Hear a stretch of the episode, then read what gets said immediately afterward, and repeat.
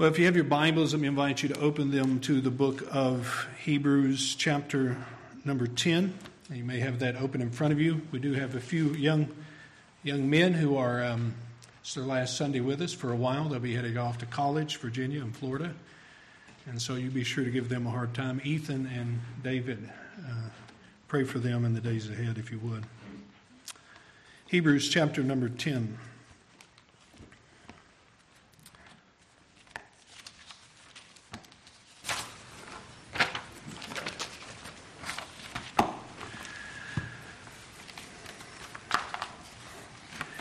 I need to get myself together or something here.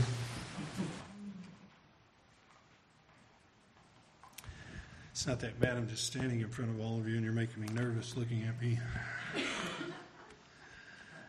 Well, the Lord is good to us. Uh, we come to consider our subject this morning, found in our text, is one of the greatest uh, things we can contemplate. That is our Lord Jesus Christ. The pastor really only has one sermon uh, some way or another, he's, he's preaching Christ, whether it's by implication or by direct application. Uh, and so it is here this morning. And yet it is worth saying that there's no other subject um, that has been um, misunderstood, thought about, or, or viewed throughout church history as the death and burial resurrection of Jesus Christ. Uh, with that, uh, we uh, we want to open this morning reading the first few verses and then we'll go to the Lord in prayer for. Since the law has but a shadow of good things to come instead of the true form of these realities, it can never, by the same sacrifice that are continually offered every year, make perfect those who draw near. Otherwise, they would have not, or they would have ceased to be offered, since the worshiper, having once been cleansed, would no longer have any consciousness of sin. But in these sacrifices, there is a reminder of sin every year.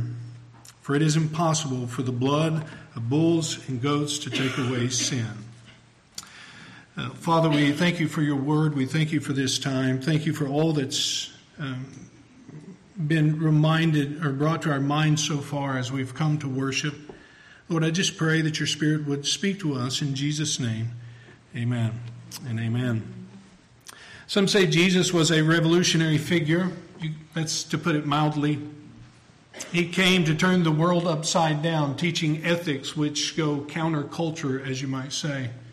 In fact, most people who preach the sermon through the Sermon on the Mount, uh, Mount emphasize that over and over how, how counter to the way the world does things. Servant leadership and uh, and his emphasis on loving your neighbor as yourself and, and all the other things that Jesus taught brings us to this great teacher. His morality and, uh, and his ethics were really to, to unravel the fabrics of, of the system of the world. His death was an outflow of that teaching, as they would emphasize, really a result of it. Uh, uh, and it was through his death that his teaching and his word, his example would live on. Now, there is something to be said about Jesus as being a martyr in this way, and surely his teaching has transformed society as we know it, and the Bible has made an impact on the world, but surely there's something more going on in the death of Christ. Others would allude to the fact as they look at Christ and his death as being an example to the world uh, setting the bar a little higher for the rest of us to reach. This is who you're to follow, and this is what you're to be like, and this is how you face the world. You turn the other cheek, you reach out to the oppressed, you welcome the outcast, and you stand boldly against the religious elite who would, who would abuse and persecute the world. Even in his death, he did not die for himself, he died for others, so likewise, that is how we're to live and die. Now, of course, we know that that is, there is some truth in that kind of thinking. Really, if that is all that Jesus did on Calvary, then it really loses. The gospel has lost its power, its, its efficacy. One early church father had taken unto himself around the third century to view Christ's death as a ransom to be paid, a transaction of things. Origen, who was a, a very uh, interesting character who had some really great and, and interesting imagination as it come to interpretation of Scripture, and he he saw the the death of Christ as being a payment. Man being under the bondage of being under the bondage of Satan and the devil, therefore being his property and, and in his possession. And Christ in his dying would pay the ransom to Satan to deliver us from his control and his authority, therefore rendering humanity free. You only need to know a little bit of theology to find uh, problems with that kind of theory as we consider the death and work of Christ. One, Satan is not autonomous. He's not author- He's not sovereign in that position. He has. He does not have that kind of power. And so we see over and over, some looked at the death of Christ through this Christus Victor. That is, the cross was the battlefield where Jesus would, would put, to, put to death death itself and sin and the devil and those things which keep humanity in bondage. That is true. We see that victory won for us on the cross. But is there something more going on? more than just Christ freeing humanity in general? Is there more than just Him uh, gaining victory over death and hell and the devil? Now, the language of our text here in Hebrews chapter number 10 is very familiar to those who've been walking with us through the book of Hebrews, chapter number 9 and 8, and, and even on before that, that language of sacrifices. In fact, sacrifices and offerings are mentioned 16 times in these 18 verses. It's pretty much the main theme of his thought here in this section of, of the book of Hebrews to us. But it is worth noting this morning as, as sometimes our temptation to, to not sound the same as you sounded last week or the week before, their temptation maybe skip over this and move on to some good stuff like, let us do this and let us do that. And yet I think as we look at this, there's, there's some things that we, worth considering in these few verses. So I want to look at the sacrifice of Christ under three headings. May be helpful for you who take notes to jot these down. One, the suitability of the sacrifice of Christ.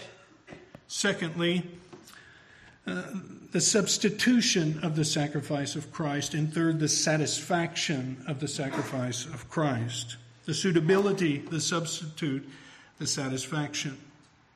You may recall, if you look back in your Bibles in chapter number 9, this bold statement in verse 22, uh, emphasizing for us this, this unequivocal statement. This, there's no way around it. We, we have to deal with it in the terms in which he said. He reminds us, indeed, under the law, almost everything is purified with blood, and without the shedding of blood, there is no forgiveness of sin.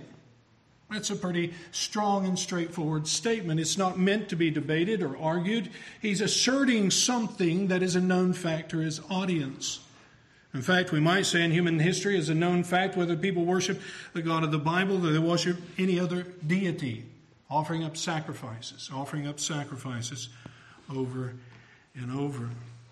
It is interesting that God, as he, as he looks at these sacrifices in the book of Isaiah, in verse number one, he says, What is the multitude of your sacrifices, says the Lord? I have had enough of burnt offerings, of rams, of the fat, of well fed beasts. I do not delight in the blood of bulls or lambs or goats. You see the tension that the Bible gives to us. Well, sacrifices are as old as the Garden of Eden. Adam and Eve sinned against God and they made for themselves some kind of makeshift clothing. They realized they were naked and were ashamed feeling shame for the very first time. So they cover themselves. And the Bible tells us, just in one verse in the book of Genesis, that God, verse 21, that God clothed them with the skin of an animal.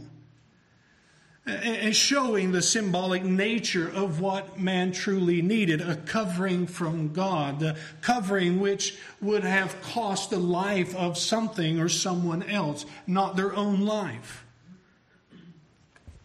You see that going on through the Old Testament, from Genesis to the formality and regulations for sacrifices given to the nation of Israel. It was a regular part of their life. And I know we see it in the book of Genesis, uh, Abraham offering sacrifices, Noah offering sacrifices, but when you get to Leviticus, God sets the standard, the regulations to how these sacrifices would be carried out what they would offer up and how they would offer them up and, and how the religious expression of, of the nation of Israel would be shown and how propitiation would be given through sacrifices. the blood of animals and bulls and goats, all through the Old Testament. And it may be appealing, as it probably was for our readers of this day, to look at that and say, well, well, I mean, you just said if, if it takes the shedding of blood for the forgiveness of sin, we have a religion that's steeped in the shedding of blood, then we'll just keep on doing what we're doing. Uh, they say that's the kind of the symptom of insanity, doing the same thing, expecting a different result. And God comes through the inspiration of the Holy Spirit and clarifies what he means here in verse number four. It's not just the reality of sacrifices and the, and the things that they offered up, which was oftentimes seen as, as their hope. Instead of putting their faith in God and repentance and believing and following after Him, over and over you find the children of Israel offering up, filling out the checklist, giving what they had to give, the bare minimum, and going on in their sin. That's what He mentions in Isaiah chapter number one. He says, I'm tired of it. You offer the animals, I don't want them. Who, who, who tells you to tread my courts in my presence? Part of the problem rests in their misunderstanding of the sacrifice verse number 10 he says these sacri- verse number 1 of chapter number 10 he says these sacrifices these same ones continual offered up year after year are unable to make perfect those who draw near he goes on and says that verse number 6 in burnt offerings and sin offerings you take no pleasure you have not desired them in verse number 5 and it's all hinging on that statement in verse number 4 look at it with me he says for it is impossible for the blood of bulls and goats to take away sin. It is impossible. It can never happen. You can never possess the right animal, give of the right substance that you have. You can never extend something of your own work or your own wealth to, to take away, to undo sin. The blood of bulls and goats is not suitable for the task. and never was meant to be. He says in verse number one of, of chapter number 10, these sacrifices, which he goes on and says that he does not, that he has not desired or takes no pleasure in, they are just a shadow of the good things to come. Contrasting all of what we see in the Old Testament of worship to the good things. How do you like that? Now, when we think about the future, how many of you think about tomorrow as good things to come? Well, I mean, not if you're watching the news, you're not thinking about the good things to come. But he says here that what God is doing, what God has done in Christ is, is classified. He, he describes it not as just things to come, but good things to come. And it's good things because that which was insufficient in the death of animals, which could not represent the worshiper at all, is made suitable and met in the body and person of our Lord Jesus Christ. It was not animals that sinned against God and subjected the world to futility and curse. It was not animals that defied him and disobeyed him, brought murder and shame and guilt upon the human race. It was Adam. It was a man who was guilty. Therefore, for justice to be met out, it must be a man who pays the price. And that's what he speaks about here as he goes on in verse number five. Consequently, when Christ came into the world, he said, Sacrifices and offerings you have not desired, but a body you have prepared for me.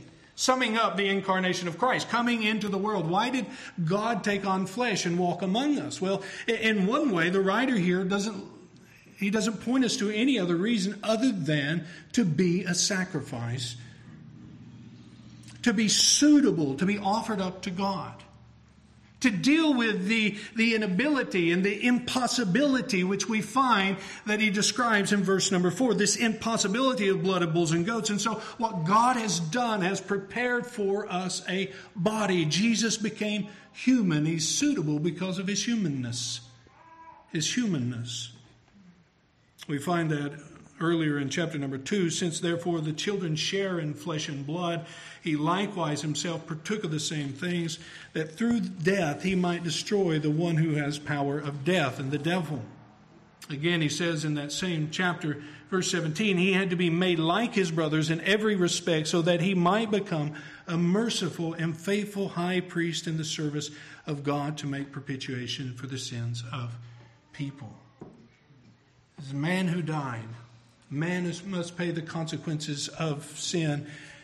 Jesus became man to be that sacrifice. He was suitable. God had given him a body taking on himself the form of a servant, the Bible tells us. But he's also suitable because he was God. The Bible tells us he was, he was a lamb, uh, or John the Baptist crying out, Behold the Lamb of God, which takes away the sin of the world. That he was, he was suitable not just because he was man, but because he was a sinless man. He was God, he was righteous. Jesus did not need a sacrifice for his own sin. He didn't need someone to pit, uh, propitiate the wrath of God on his account or, or take away his errors or do something to satisfy and make peace with God. He didn't need that. He had no sin, he had no guilt, he had no shame. Can you imagine just for a moment what it would be like to live this life without ever having experienced guilt or shame from your actions? Isn't that remarkable? He felt sorrow. He felt the weight of the curse. He saw the destruction which sin caused. He, he felt it every, in, his, in his being, in every fiber of his being, really more intensely than you and I felt because sometimes we're numb to those things if we're just honest. He felt all of that, but never his own guilt or shame. He was sinless. He was suitable. Not only was he suitable because he was God and, uh, and sinless, but he was suitable because he was the only one, only God could bear the burden of being offered up for our sins. And just put it another way God accomplished in Christ Jesus in six hours what man will never accomplish in eternity facing the wrath of God. Only he could withstand what he withstood. You and I would never, will never, can never. He was a suitable sacrifice coming to do the will of the Father.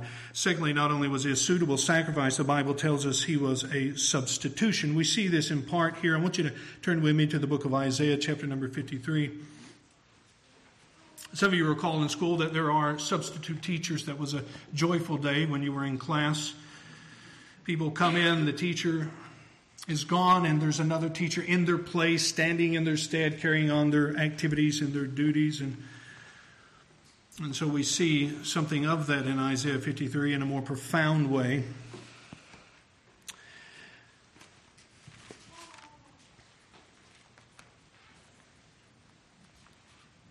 And as we look at Isaiah 53 and look at the narrative of the Bible, even Hebrews chapter number 10, we, we come to this reality that he more than just merely becoming a martyr, more than just setting an example of morality, more than just changing the ethics of the world. Something else deeper was going on at the cross. He was something more profound happening, and that was the fact that he was being our substitute. He was being offered up. We ask the question, who offered him up and, and for whom? Those are good questions to ask. Well, Peter tells us in the book of Acts as he speaks his first sermon, preaches his first sermon in that bold declaration, You killed him, pointing to the Jews. How you like that?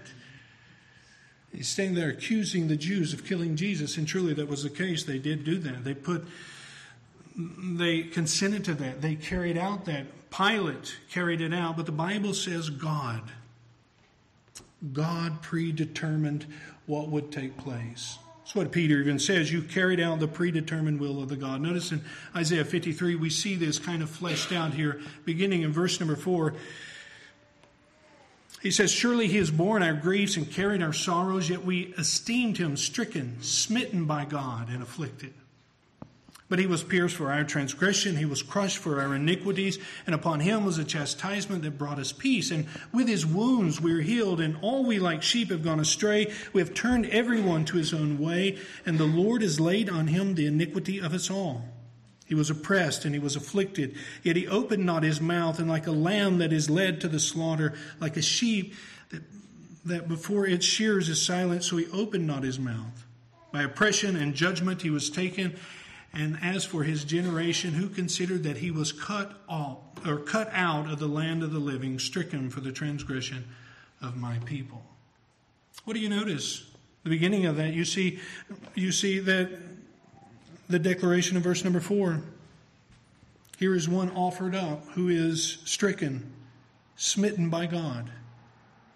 He speaks of a man who was afflicted, who was pierced and crushed one who faced chastisement and stripes and and the weight of a wicked, uh, the weight of iniquity. He was oppressed, and he goes on in verse number seven. He was he was afflicted. Verse number eight, he, he faced the judgment. Verse number eight, it says that he was cut off from the land of the living. Here you see this declaration of the suffering of Jesus Christ, what he experienced in his death. Now, truly, as we look at the death of Christ and we see it defined for us in, in many different ways the psychological and the physical pain that he suffered, sleep deprived, coming after being in the garden, praying in great agony, going from, from one mock trial to the next mock trial, his beard being pulled from his face. I can't hardly stand shaving half the time. I don't mean to make that lightly. But imagine ripping the beard from his face, beating him, saying, Prophesy to us, prophet who struck you crown of thorns being placed upon his head and beaten down, and, and his back being torn open, and the sides being torn open with a whip, so the exposure of his bones and raw nerves would be, would be constantly going up and down against that wooden tree. As the weight of his body through his dislocated shoulders would push up on the, on the, the pain and the tension of the nails in his hands and feet, trying to grasp for air as he, as he just waited until death came. You see this talk of the offering of Christ and the suffering of Christ, Him being offered up. And man, and the whole process of that, just making fun and mocking and, and being a hand in the whole thing. The suffering of Christ, often referred to as his passive obedience, him submitting himself to the will of the Father to be offered up. More than that, we know at the, at the middle of this time on the cross, in the, in the 12th hour, it turns dark. I, I think of a darkness which can be felt. It's described in, in Egypt, God's plagues.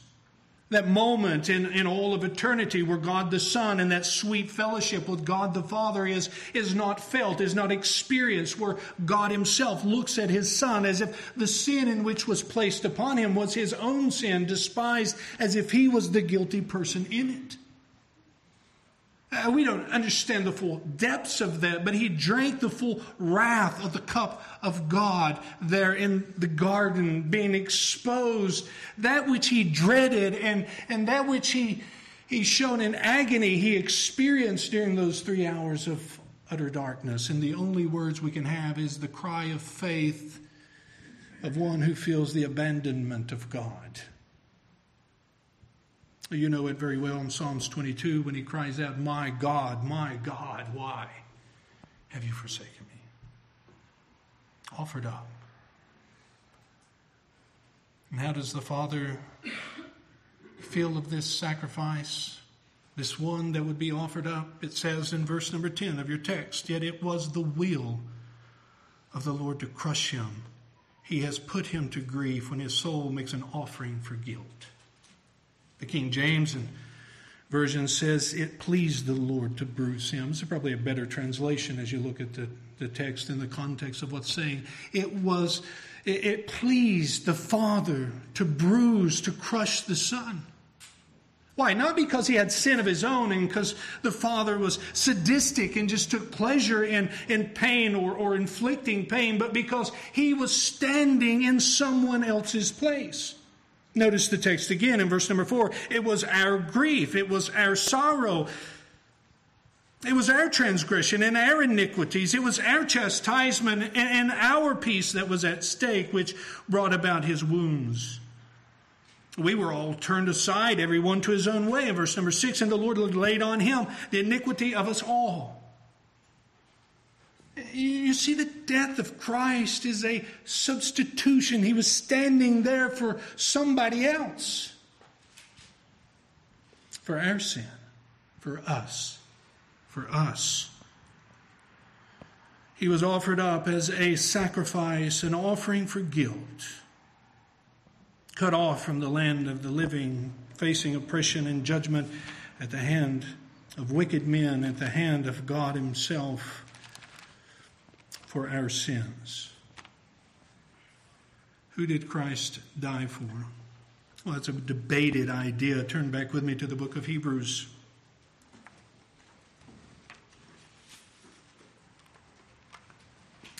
But by ours, ours, not hours and a clock, ours is in us. I do not mean that as universalists oftentimes would suggest of all mankind. Let me clarify without exception that Jesus delivered was delivered up for humanity in general. Now everyone enjoys the fruit of his work. If that was so, no one would need to preach the gospel, go to the ends of the earth, and share the faith of and what Christ has done for us. We just all wait until everything's made better. It's not what the Bible teaches. In fact, what you see in our text is, is that this doctrine of Christ's substitutionary atonement is a, a doctrine of confidence to those who have been sanctified. Notice in verse number 10, it says, and that by, or, and by that will we have been sanctified. I could say this morning that this reality that he is teaching us in chapter number 10 is a word of comfort to you who have been sanctified, set apart in Christ, and saved by the grace of God, and, and following him, have the gift of the Holy Spirit. This is the, the hope that you have that he has stood in your place, faced the penalty and the wrath of your sin. Not only those who have been sanctified, verse number 14 elaborates more those who are being sanctified. I will say this those who have been sanctified will be sanctified, will be in the process of being sanctified. And you might say, well, what does that do for those who have not been sanctified? Those who are not in Christ, those who have never believed. Is there no hope? Did he only stand there and, and do that suffering for, for just one or two here this morning? I think the writer gives us hope for that. Look again in verse number 10, or verse number 1 of chapter number 10. He speaks, it can never, by the same sacrifices that are continually offered every year, make perfect those who, what does your Bible say? Those who draw near. Those who draw near. The doctrine of Christ's substitutionary atonement is not only confidence to those who have been born again, those who have been converted by the work of the Holy Spirit. It is an invitation. It is a, it is a call to come. Those who draw near. Again, he says the same thing.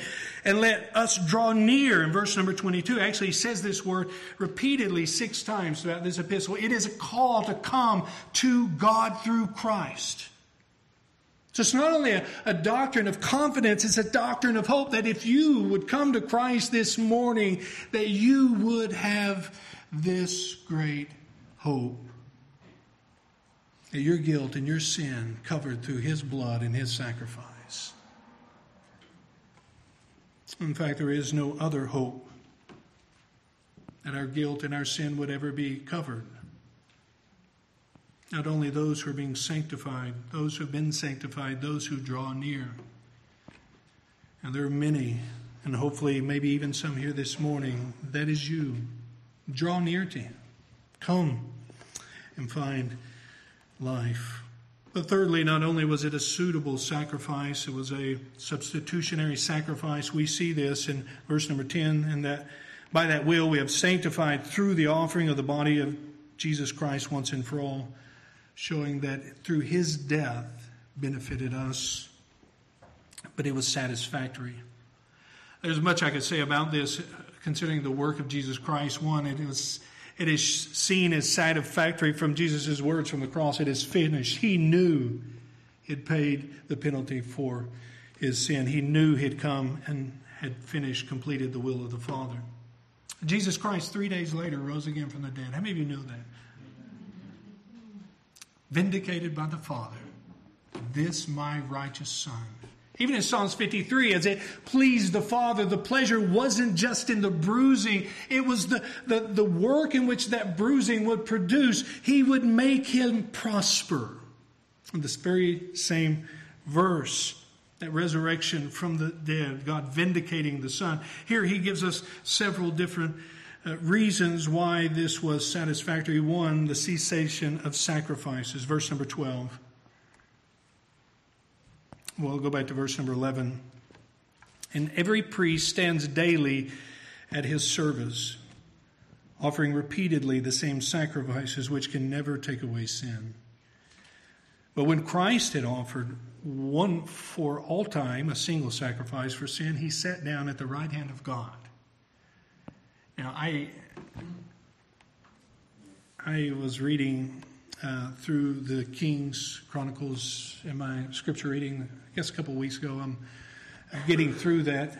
Sometimes very difficult to keep names together, but when they dedicated the temple, the sacrifices Solomon offered up, I mean, it is unfathomable to think about it. They built a temporary offering, altar just to kind of contain what he was offering up continually unto God.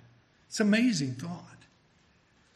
Here, he's saying that the priests are continually actively working and serving and doing, and there's no end to their work. There's no seat in the tabernacle. There's no, place to rest because there's always a need to offer up because the work is never finished. That feels like housework for some of you, right? And here he says, but all that's done, all that's finished in one sacrifice, one time. And he emphasizes it in, in a most unique way. He sits down. He's done. There's nothing else to do. He sits down by the right hand of the Father in one sacrifice. That is remarkable. That, that, is, that is witnessed to us in, in, in the temple during Jesus' crucifixion. The veil of it was rent, wasn't it? from the top to bottom. As if to say, done. Done. Not only do you see in the it rent in AD 70, there was an exclamation mark that there is no need to continue on. As you continue on, it is finished. It is finished in this one work of Jesus, taking the right hand, now resting from his work. The second way he says in verse number 14, not only is it satisfactory in the fact that it, it, there's no more offerings to offer up, but it's satisfactory in the outcome and its ability to make perfect those who come to him. Notice again, it says, For by a single offering, Again, the offering of Jesus, Jesus dying on the cross, this is what it does. He has perfected for all time those who are being sanctified. All time. Nothing else needed to be added to it. it's it's it, self-containing. It's complete. Some of you recall the, the book of Galatians as Paul writes to them without the niceties that he normally begins most of his letters with. He actually begins in one of the most severe ways in which you could begin a letter, and he just goes right at to the core of the issue. And the problem was that they began with faith. They embraced the grace of Christ and this one gift of Christ paying the penalty to their sins and forgiving them and making them right before God. And he says, The problem is, guys, you, you keep adding to it. As if to say, in, in kind of a, a coarse way, well, that was good, but watch, I'll make it better. God, you did a great thing, amazing thing. That was awesome. We got Gentiles and Jews in the same room, almost at the same table. You read there, there was a little problem with that going on with Peter's life. But, but, but watch, I'll make it better. And we'll just keep adding to this and, and critiquing it and, and, and manipulating it and forming it. And Paul says, What you have done, you've destroyed the gospel. You've destroyed it. Because as you begin to add to the sacrifice, the, the work in which God has done, then you begin to diminish it. It becomes something other than what it was. And so much so that Paul says, Those who trouble you, I wish that they would be accursed, they would be damned for their labor. You see here, the Bible tells us that God has, through this one person, this one man, done everything needed to make, to sanctify those who come to him so we can look and read in the Word of God as He calls them saints, made holy, made righteous. Why? Because they were righteous? No. Because someone else came in and took what we were. Jesus taking our sin and our debt and all the, the baggage and identity that went along with that. We were once these things. We were once disobedient and idol worshippers. We were once living in this state. And the Bible says when he died on the cross, he died for us. And when we come to him, we died with him. Therefore, what we once were, who we once were, is no longer who we now are. He has perfectly sanctified us for all time. For all time. Secondly, not only in, in, well, not only in perfectly sanctifying for us all time. Look at verse number 17 and 18. Then he adds, I will remember their sins and their lawless deeds no more. Where there is forgiveness of these, there is no longer any offering for sin. Forgiveness for all time.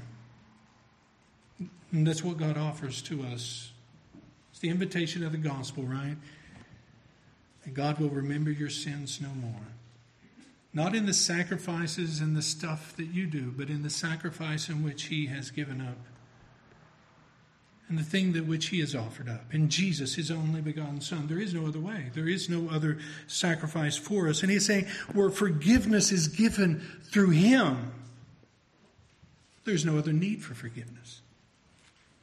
We are made right before God, never to be condemned. And there's some joy in there that is as it just put us on probation. Some of us think he ought to, right? Maybe you thought that way. But he doesn't do that. That when we come by faith to him, that he gives to us everlasting life, which takes away the record of the debt which was against us, nailing it to his cross, Paul says. Forgiveness of sin. Turn with me to the gospel according to Luke. As I think about forgiveness, I cannot help but think about this parable which Jesus gave. Some of you may recall it, Luke chapter number 7.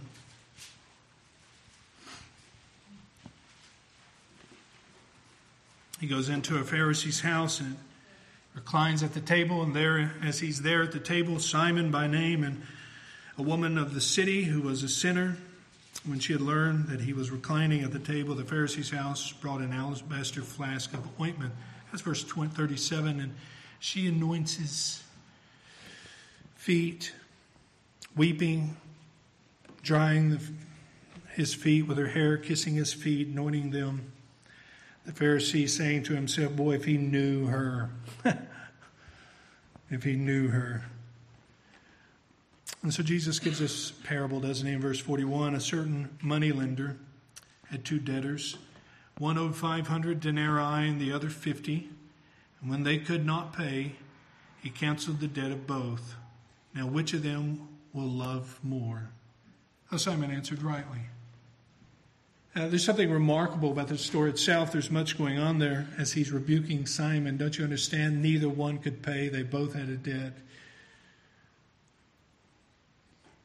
He's drawing out as this, this kind of illustration of forgiveness because I know there's been times in my life where I felt like the 50 kind of debt. I'm thankful for salvation, but my gratitude, my love has been rooted, well, it's just 50. Thankful that it's paid. If you're anything like me, the older I get, I realize I reflect the woman more than I do the man. I see that the debt in which I owed was much, much greater than I could ever fathom, I could ever contemplate, that I could ever pay back.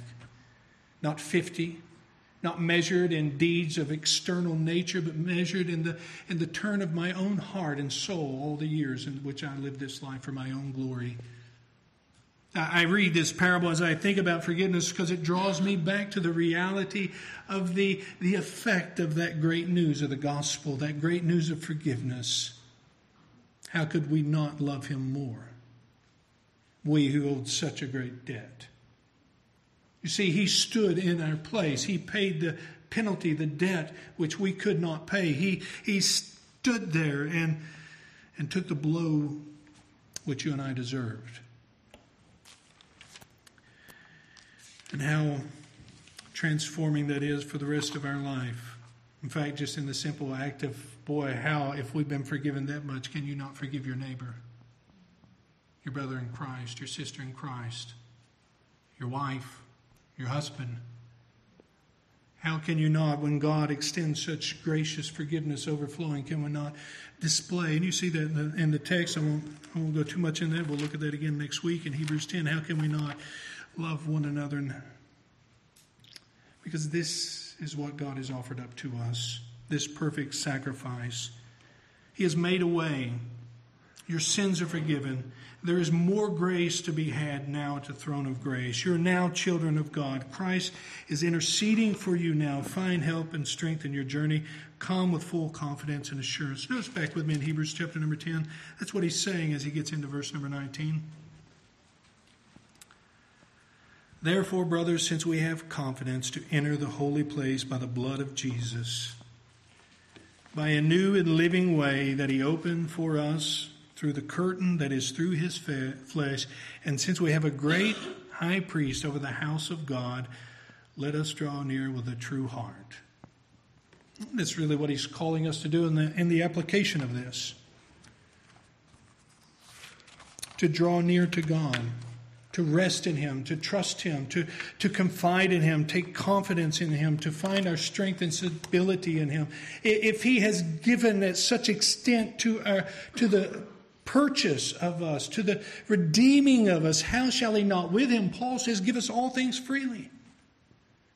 And when we come to Him, He's given us this, this privileged position that we walk into His very presence walk into his very presence through the blood of Jesus Christ, we are told to come.